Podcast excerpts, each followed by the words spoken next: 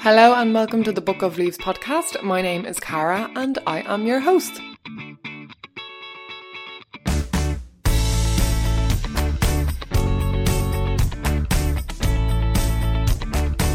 Hello and welcome back to Book of Leaves, an Irish podcast where I interview people who are doing something or anything good for the planet. And the whole idea is me and you, the listeners, can take a leaf from their book to add to our way of living so we can live more future friendly. And in this episode, we're going to be chatting to Fiona Byrne Ryan. I put a call out on my Instagram account a little while ago for people to interview or topics that people want to hear. And Lara McCann, who's been on the podcast before, who runs Climate Love Ireland, she suggested suggested Fiona, who is currently living in a cabin by a frozen lake in the woods in northern Minnesota with her husband and toddler.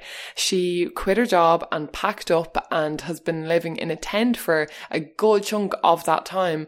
And uh, like when I saw someone from Wicklow ended up doing that in northern Minnesota, I was like, I have to get Fiona on the podcast. So I hope you enjoy listening to her story. They're currently in a cabin now um, for the winter, and it's a 40 minute drive to the nearest shop. So um, the weather has also been so cold there that they have unplugged their freezer and their fridge, and they just have their food sitting outside the door because why would you need to have a fridge or freezer plugged in when the lake they're looking at is completely frozen?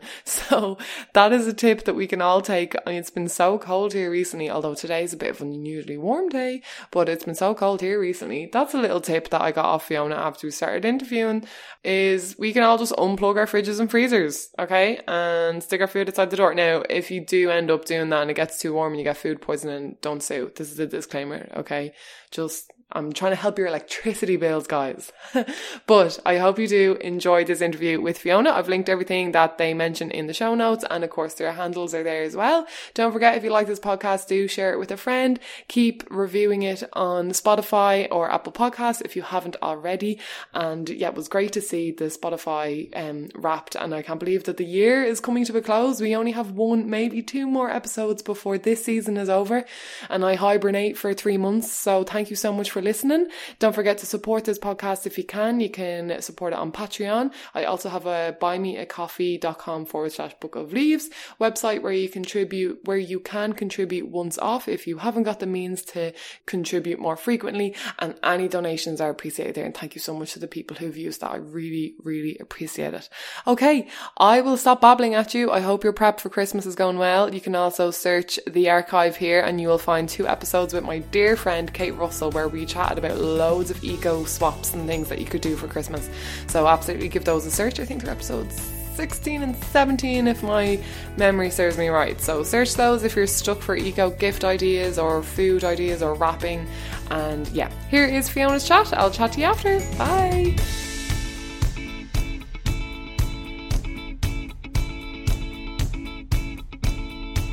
Yeah, well, thank you so much for having me on, Cara.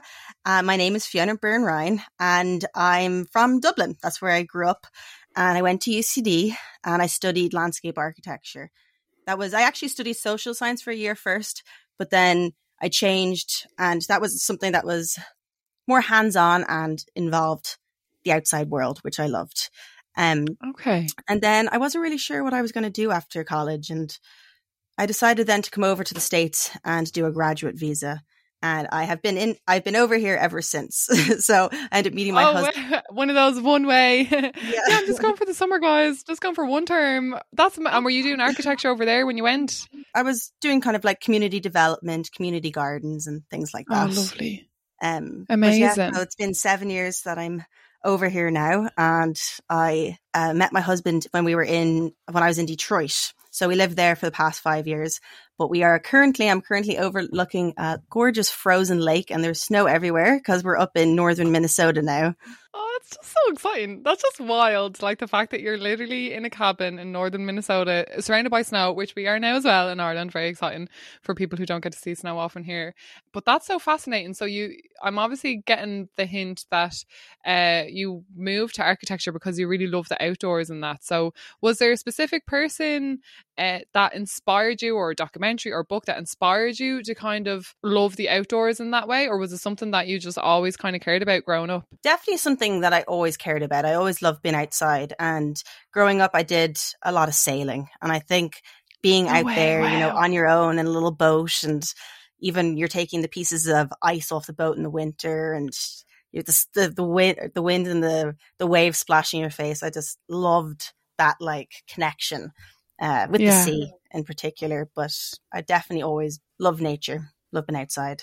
Lovely. And then can you tell me how did you end up? I know like it's probably a long story because there, there's seven years since you've been over there, but of how you ended up. I know you're in a cabin now, but I know a lot of the time you live in a tent now with your husband and your son, your toddler. So can you tell us a little bit about how and why you took that that leap? Yeah, so we've been in the cabin for about a month and a half now, just when the weather started to turn uh, up here in Minnesota. And the previous 10 months out of the, the 12 months, the last year, we, we did spend living in a tent. And this happened, I guess, when we first, when I first met my husband, he was working in real estate. And with my kind of background, we ended up working together and we were trying to do things in real estate that were beneficial to people. And it's really hard to, to change a system. You can't really we were, cha- we were trying to change things and we couldn't. Um, and mm. it kind of got to a point with the pandemic where we were just like reflecting on everything and like just something clicked. And we're like, this isn't really what we want to do at all, is it? And it was really hard to admit that because we'd been working so hard, uh, like growing a growing a business. But once you once you really admit it to yourself, there's kind of no going back. And we were always very uh, you know, eco conscious. Uh, we used cloth diapers for our son, who's now three. And we're always taking those steps to see what we could do, what we could do better for the climate. Yeah. But living in the city, it just, we just felt like we couldn't eat, we couldn't truly understand what it, what it felt like or what it meant to be connected to, more connected to the earth, just solely by living in the city. So, uh, inspired by indigenous, an indigenous movement that was stopping a pipeline or trying their best to stop a pipeline that was happening up in northern Minnesota. Uh, mm. We hmm. decided we were just we would take the leap, and I think it was we decided in July of 2021. Went back to Ireland and told my family that we were going to sell our house because we had we had owned our house, uh, all of most of our belongings, and we were going to move into a tent. and once we told them that, uh, it really became real. And when we got back, yeah, in five weeks, we had packed up our our car with everything, and uh, and we were off. And were, we they were they worried or were they like, oh, typical Fiona, here she is going back into the trees or whatever? yeah, you can hear my husband laughing because uh, you know they weren't really surprised. Uh, you know, before and I first arrived to the states uh, on that visa, I ended up doing I did some traveling beforehand. I guess you definitely call it a soul searching. And I traveled around Guatemala on my own for five weeks and, you know, around Mexico yeah. and things like that. So it, wasn't unusual, I guess. Sure. to do something Amazing. like that. And they didn't really understand, but supportive. And that's what you need. When we first left, it was October 1st, and the weather was actually still pretty warm. And what we decided we would do on the way up to northern Minnesota, um, you know, for us wasn't just about getting there. It was really about reconnecting to back to nature. Um, so we thought we'll run. so first we were gonna, we were like, well, let's we could run there, and then we saw that that was like 900 miles. So what we decided we would do that's like way too long there was this pipeline which is called line 3 and it goes from the tar sands up in alberta canada and it goes to Lake Superior, but it continues on and connects with other pipelines. And it, it carries crude oil, which is the dirtiest oil there is. Mm. And it crosses 227 bodies of water. So lakes, rivers, everything. Uh, so we said that seems like a very significant number. So we said we'd run 227 miles. And there's in America, there's a lot of like big trails. Some people might have heard like the PCT, which is in over in the Pacific Crest Trail, but there's actually one that goes from upstate New York all the way to North Dakota, and it's called the North Country Wow. Trail. So we just decided to start running on that. When we first got into our tent in the forest, you know, we had been living in a city near train tracks and roads and uh, just constant noise around us all the time. Mm. And then being in the tent, and not hearing those noises anymore, but hearing different noises, hearing animals, and it was like it was a complete shock to the system. Definitely. Yeah. A whole new kind Um, of culture shock. Which is kind of sad, isn't it? Like just moving into the moving into a forest and you get a culture shock. Yeah, and it was that uncomfortableness that we were definitely looking for. I don't think we quite expected it to be as as uncomfortable as it was, um, particularly when we crossed a bridge. Um, so I think it was about two weeks into the trip, we crossed a bridge which goes from Michigan's lower peninsula up to Michigan's upper peninsula, and it crosses two of the Great Lakes. And it was like that moment where, like, wow, we're not going back because the up Michigan's upper peninsula is very uh, rural. There's Yeah. not many people that live really that live up there. A lot of forest, and you know you're getting into like wolves and bears and animals like that. For the first part, the bears still hadn't gone to sleep, so we had to uh, cook our food far away from our tent. We gathered our water. Uh, sometimes we would stay at campgrounds that had a water source, but other times we would Mm. have to gather from streams, or we'd even you know, go to a petrol station, one of these rural ones. Like, can we fill up our water here? so you figure out ways of adjusting and figuring it out. That's ama- that's amazing. And like when you say you ran, so I imagine I think I read an article that you took turns doing this because obviously your son was probably with you at the time. And you're not you're not making the toddler doing laps with you. So yeah, I think you said you took it in turns, which is a nice way to kind of hand the baton. And like it's such a it's such a amazing feat for you to have done. And then you eventually got to the camp. Was it like an activist kind of camp that were trying to um stop the the pipeline from being built? Yeah, so we did. It took us took us a while to get up there because along the way we ended up um, connecting with. You know, there was Northern Michigan University. We ended up speaking uh, at the university and getting on like the news. It sh- raising awareness for the pipeline, which was which was one of our goals. Yeah. Um, so it took a little longer, and then the weather did start to change. October first, the day we left, was actually the day that oil started to flow through the pipeline. So Oh, sugar. we we didn't get to go to an activist camp or anything like that. But when we did arrive up in northern Minnesota in December, we were able to connect with um, the community that were on the front lines of the of the pipeline at the time. We were like, okay, what are we going to do now? We're up here in northern Minnesota. It's December. When we were up here for the two weeks, they got 10 inches of snow. The temperatures got down to like minus 10. And we're like, okay, do we go south or do we decide to stay up here and experience what it would be like to be in a tent over the winter? And we did a, test run where we bought a big canvas tent, which was 16, 16 feet in diameter, and a wood stove that we put in the middle, and insulation for the floor. And we spent a couple of weeks testing it out, and we were like, "We're we're we're able to do it. You're this. doing it. so then we actually, but Minnesota's much colder than Michigan's Upper Peninsula. Like it could get minus fifty up here, Celsius. That is what. Now, hold on. Is it Cel- in Celsius? Oh my god. Yeah. We're like minus four right now, and everyone's like, Jesus, it's so cold. I can't even fathom what that must be like. Like, surely you just stop feeling beyond then. I don't Yeah. know. It's bonkers. There's a difference in humidity though, and that makes a big difference because it's really, really dry Oh, I here. So I Yeah. think like this last week, it's been minus 20 Ce- Celsius.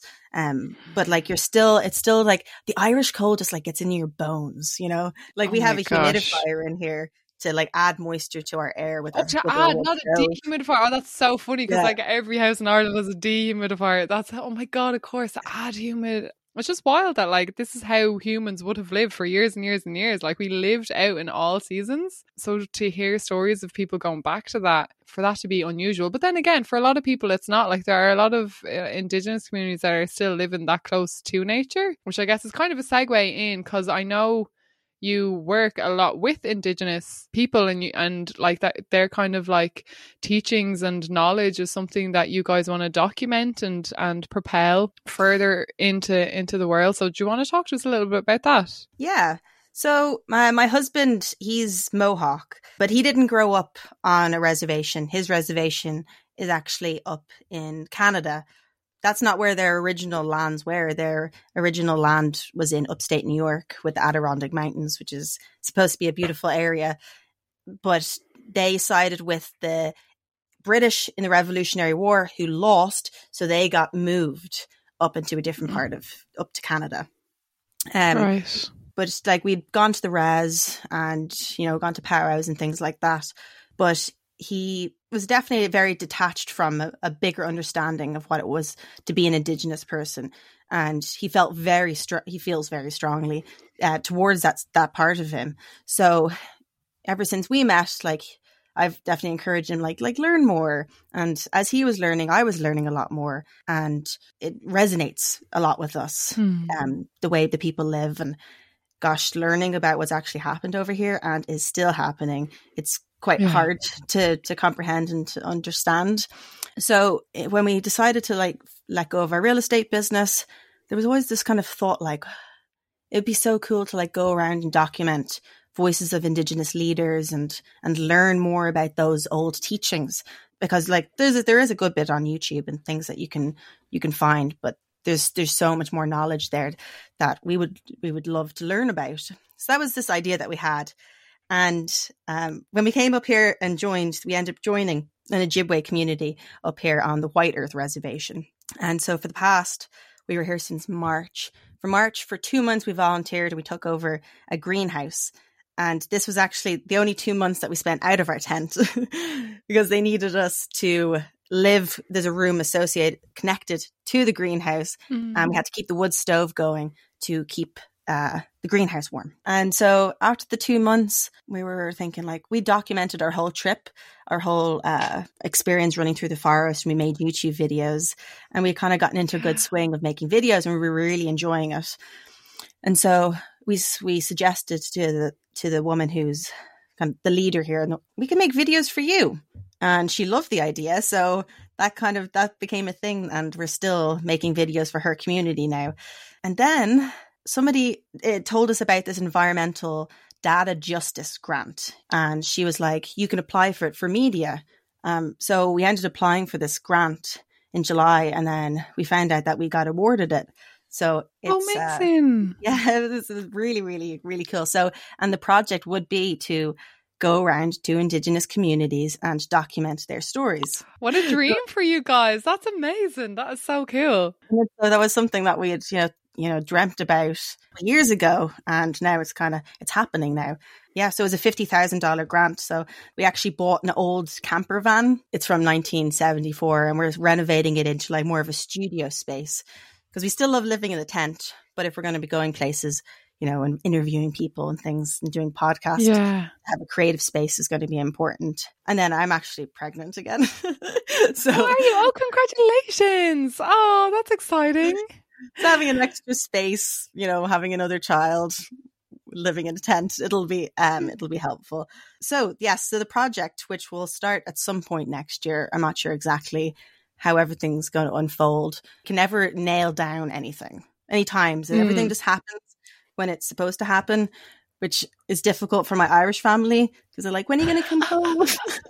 when I feel it's the right time, just trust me. Yeah, it'll happen when it's meant to happen. Yeah. Yeah, exactly. So that, yeah, going to different Indigenous communities and and documenting, and then we started to realize like what was always very difficult for us what looking at things on YouTube and learning and seeing all these cool projects was actually connecting with the people who are doing the projects. Mm-hmm. Even on our whole trip, our running, which we called running into a new earth, it was re- it, like you'd reach out to people and you may not get responses, and you know it's a lot of effort to reach out and and try to build connections with people, and it was it's always been kind of a challenging thing. So we hope to bridge the gap with making these videos and allowing people who are watching these videos to be able to connect with the people who are telling the stories whether that's just getting on a Zoom and asking questions or providing education in the future, but definitely connecting people. And then maybe possibly in, you know, the next step would be to actually get people to go to these indigenous communities and sustainable projects and farms and help and get that experience. Because I think that's really the biggest part of trying to change anything is understanding projects and understanding different ways of living and being able to like be a part of it. Yeah, like be a part of the change that you want to see, but like to actually step in and work with your hands because I guess there's only so much that reading about it can do, but also like if there are communities that could do with help, like realistically, you would be gaining so much by going there as well. The knowledge that you learn, the people that you meet, and the, the upskilling, but just being around people and seeing how like perhaps non-hierarchical structures or people can just have like a really healthy relationship with nature and not want for anything i guess so yeah you've you've probably seen a lot of that and i guess how, what what kind of living do you even call? Because it's not nomadic. Because you're not like traveling around. It's just like this this uh, living in nature. Is there anything that like really surprised you? Did you kind of know how you would manage your food and everything like that? Yeah, I guess. Well, it is slightly nomadic because we don't actually have like a home base per se. We could be moving on at any point, but you know, you just you stay somewhere until you're guided to go somewhere else. And actually, there's a there's a random little point on that that's quite interesting. Is that South Dakota is the only state in America that you can become a resident of as a nomad. Oh no way! Oh. yeah, because we technically don't have like a home address. Like we're in this yeah. cabin at the moment, but then we'd be somewhere else next, or yeah. we're not having an address because we're in the tent in the forest. when in in America, and I, I I think it might be the same at home, but like you can't get driver's license, you can't get insurance, like yeah. all those basic things or vote. You need an address to vote. So we are now yeah. South Dakota residents, although we hadn't actually been there before we became residents. It's this weird thing. I think that's that's so good that they can do that. That's that's really really cool. But yeah, sorry, I interrupted you. What was there anything that kind of like surprised you um in it that or that you found like kind of challenging uh from I don't know food or or kind of like day to day facilities or anything in that regard?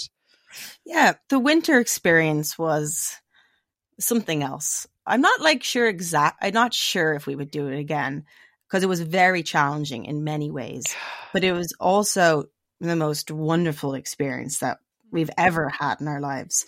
We were actually on somebody's land, but we were uh, down and near all this forest.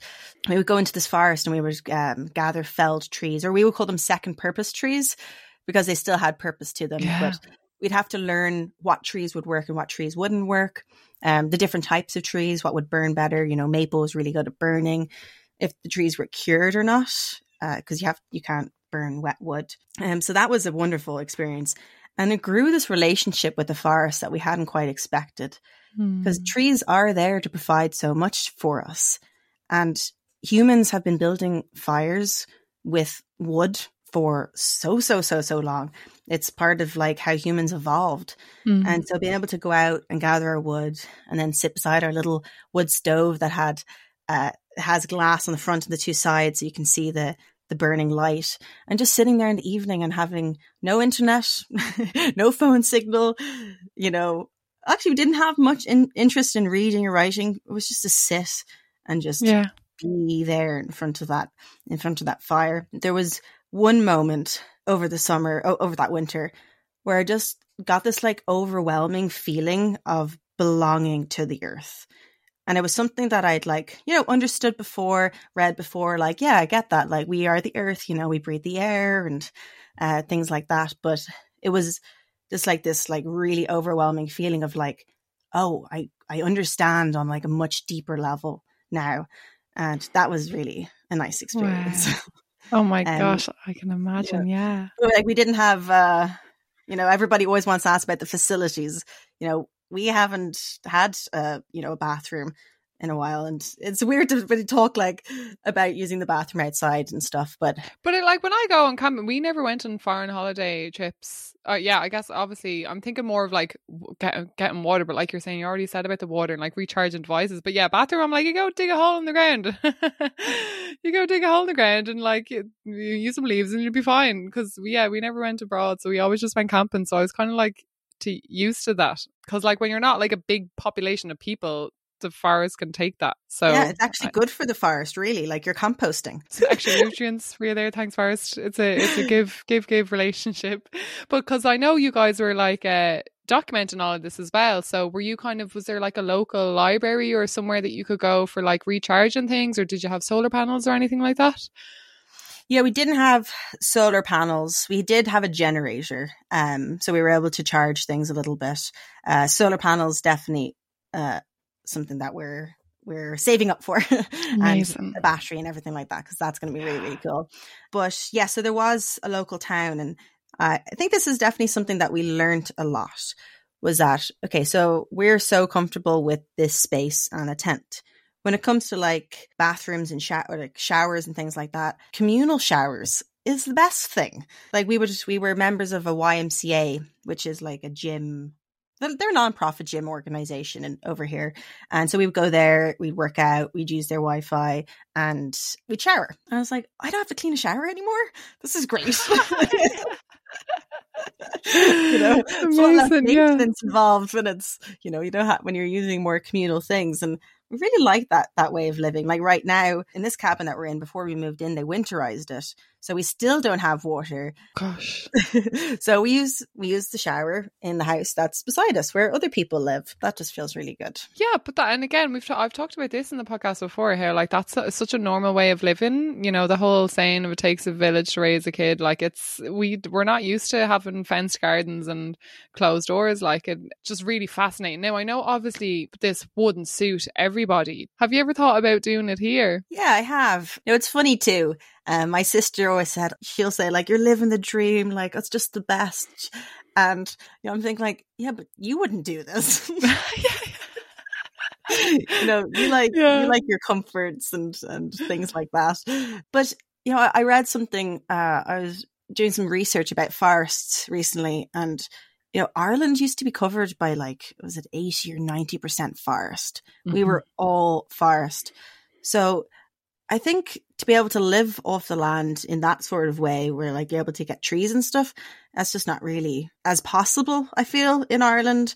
I I just know in the states too, like camping's such a big thing. So there's all these like random campgrounds everywhere where you can go and stay. I didn't camp in Ireland growing up. You it sounds like you have a bit more experience with that. Um, like do you do you think you could do it in Ireland? Like no, because there's so many. We got away with, I guess, the odd time going into like a, a forest or something, but you wouldn't. It wouldn't be long before someone would come along. Someone else would come along, you know, and it could be like a big group of of teenagers, or it could be like another family on holidays. So there was this one spot somewhere that we used to go, but then outside of that, it was like we would go to camping on Achill Island um, a couple of times, and we would camp in the every August a family of our a family friend of ours had like a big weekend camping thing where we invite all the friends so there it would be like a little mini festival just with all of these friends in their garden and stuff like that but yeah it just doesn't feel like there's enough enough land and a lot of wild land does unfortunately it does unfortunately have like a lot of like no trespassing and stuff like that and you know yeah the way that they're so strict with camper vans they're so strict with um tents as well. And there are a lot of unfortunate anti traveller laws. So for, for people who aren't from Ireland. Like we have like a community of people who are called travelers in Ireland and they would like settle in like mobile homes and um, they would have traditionally been very nomadic but there's just they're kind of discriminated against I guess like a lot of uh, indigenous people all across the world are and there are these really discriminatory laws set up to prevent people like setting up camp somewhere for any kind of amount of time, which is really unfortunate. Like, I do know that there are people living more and more off grid from living on barges to just living in eco houses, and eco houses themselves are like becoming so popular. But again, it's the it's the land finding the space for it because all of it is either Coillte, Sitka spruce monoculture forest or land for for grazing animals, which is very unfortunate. But I do remember when I was in America, I was in America once, and I went to visit my brother in Vancouver and got the bus from there to Seattle.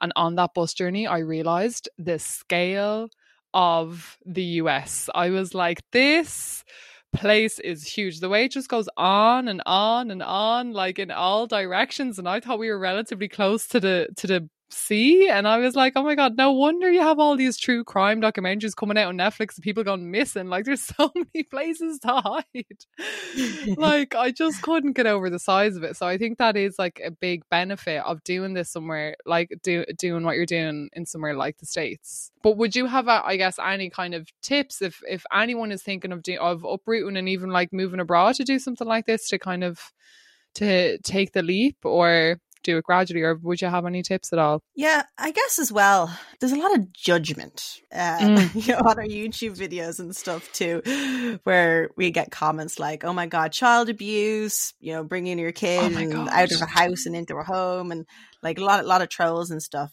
i definitely think being over here and not being in ireland i've been like separated a little bit from that social judgment bit mm. i think a little bit and I feel like I have a little bit more free reign to like not really care as much about what people think. I think that I think that's definitely helped me a bit. I yeah. don't know, growing like in Ireland, like I was definitely always caring what other people think or like, you know, you'd be considered homeless. if, you know, yeah. if you're gonna do an homeless if you're gonna do that in Ireland and that would be what people would be judging you on. But it's funny, yeah. even still, I would get you know, messages. I'm just delighted you're out of the tent now. You know, like people still just like you weren't in it, Barbara. I was happy in there. Like exactly, like I'm the happiest I've ever been, and you know, uh, even at night now, like sleeping in the cabin, if we wake up, it's harder for us to fall asleep, or like our minds will start going. We were in the mm. tent we slept so so good it's, every you night. About that background noise like that, the noise of a forest is like scientifically shown to like calm your mind. It's why forest bathing is getting so big. Like it slows down those thoughts, and so yeah, no wonder. Yeah, yeah. it was really good. Yeah, And so I guess any advice and stuff like I guess the original plan was kind of like to get a camper and to get a bigger car because we didn't we don't have like a very big car, so we were we were jammed like with everything. So it was like not waiting not waiting for everything to be ready or perfect. And it's funny now how we're like two years later and things are actually kind of panning out in way better way than yeah. we could have ever imagined. Like it's actually all those like thoughts are kind of coming true now. Um yeah. but yeah not to wait. And i think as well with everything with being more eco-conscious. It like takes a lot of effort to be to learn about anything and to be like oh that's not right. I'm going to change that part of myself or like mm-hmm. or you know change my decisions. And i think with you know living off grid like we're not at, at all where i think we you know at all where we'd like to be with living off grid. But you know you step by step and you learn a bit more and you do a few more things and it's like it's definitely a, it's a process and being okay with the process and not caring what other people think i guess. Oh my gosh yeah that is a big thing. Like no matter what you do even if it's showing up at a protest or living in a tent someone is going to have something to say about it. Like so yeah you just have to disregard that, I guess. But when it comes to supporting Indigenous communities and the, the work, the name of the website is unheardearth.org. That's what you're kind of working on, that, that you got the grant for and everything, yeah. which is brilliant.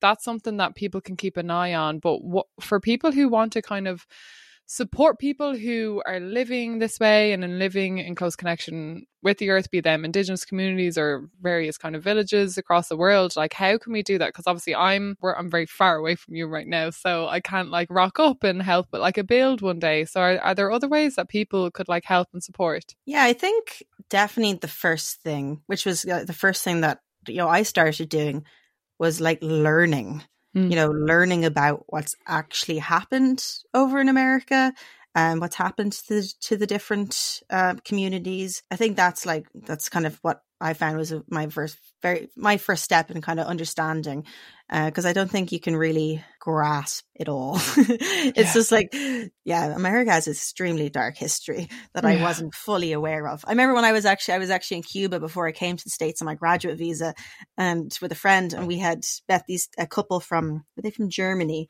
Uh, I was like, I'm going to the States for a year, you know, so excited. And he was just like, why? And I'm like, what do you mean? Like, America's great, right? Oh gosh. And then I just learned that like, eh, me, it's not, it's not really great in a lot of ways. But you know, there's a lot of a lot of cool stuff that is ap- happening over here, and I guess getting involved. Well, you know, we're we're starting this nonprofit in, and the goal is to share good things that are happening. Yes, share the climate injustices because that's very important for us to understand that type of stuff.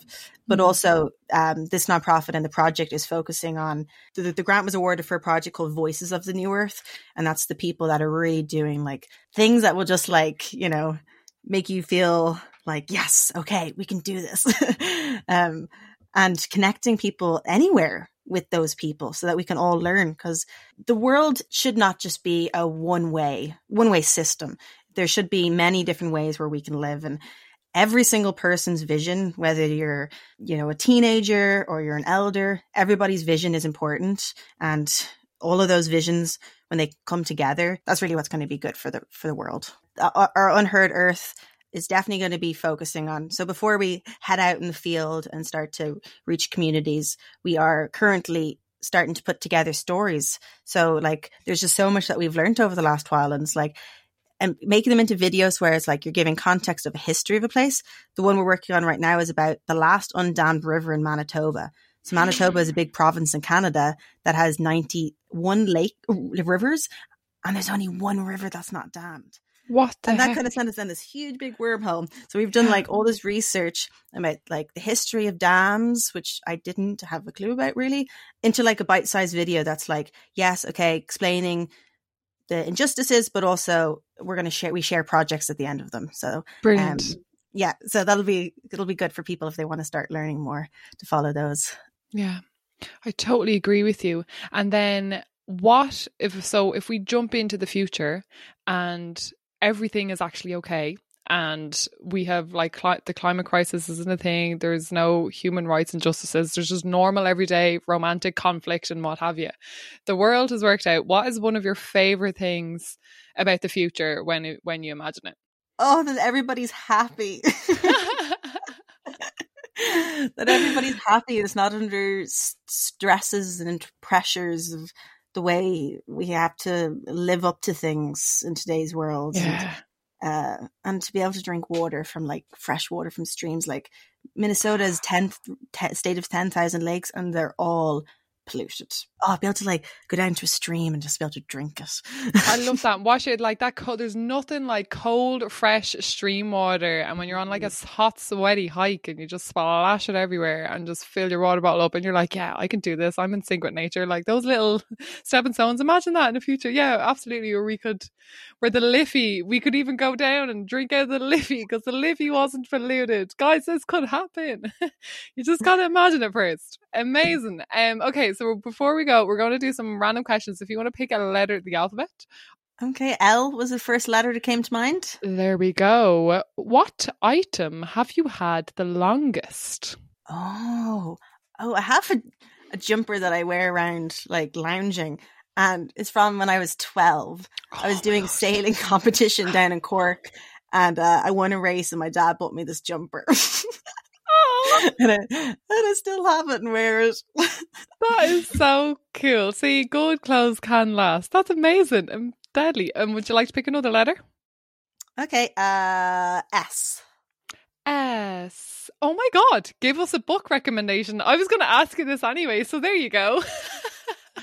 I did see that one of your book recommendations was Eckhart Tolle, uh, A New Earth, which mm. absolutely love. So um, good but since that's already on your website, uh, I definitely recommend Anam Cara by John O'Donohue. So he is an Irish, I guess, philosopher, and um, I, I think he might be past now, but it's explaining Irish spirituality and like I had been learning about indigenous spirituality. I'm like, oh wow, it's like the same thing, you know. And I loved reading this book when I was in the, you know, in the tent over this. I think I started it in the fall, in autumn. yeah, look at you! Oh my gosh, she's so American now, guys. um, I, I like the word fall though, because you like all it the is trees, so. all the leaves, the leaves fall. yeah, yeah.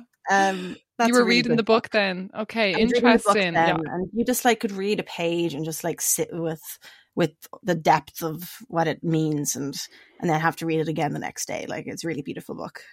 Amazing. I'll have to add that to my list and have a go at that. That is so fab. Fiona, where can people then keep up with the adventures that you and Brandon and your oh gosh, soon to be family of four. That's so exciting. So what what are your handles and your and your website and all that? Yeah, um, so our Instagram and YouTube handles are We Are Brandon and Fiona. Our website, we haven't got our YouTube up and running for Unheard Earth yet, but that is Unheard Earth. We, we have the handles for the YouTube and the Instagram on those too. Brilliant. So, I'll link all those in the show notes anyway, so people can just like scroll down and click them and um, make your, their lives easier. But thank you so much. I can't thank you enough for giving me your time on this lovely, snowy North Minnesota morning. I really, really appreciate it. So thank you so much, Fiona. Yeah, thanks for having me. Really enjoyed the really enjoyed the conversation. Okay, thank you so much for listening to this episode of Book of Leaves with Fiona. Everything is linked below. You can find um, their Instagram and their YouTube and their website and everything. So make sure to check those out if you haven't already. And yeah, oh my God, the next time I talk to you guys, it's going to be 2023 with the last episode of this season, season four. Thank you so much for tuning in all this time. I hope you have as lovely a Christmas as you can. Be nice to the staff working. Um, if you see people being stressed, try to be nice, be extra nice. Um, as someone who works over Christmas, sometimes it, can just be really stressful for people. Um, so yeah, I hope you stay as safe as you can and mind yourselves, mind each other, mind the planet. And I will talk to you in 2023. See you guys in two weeks. Bye.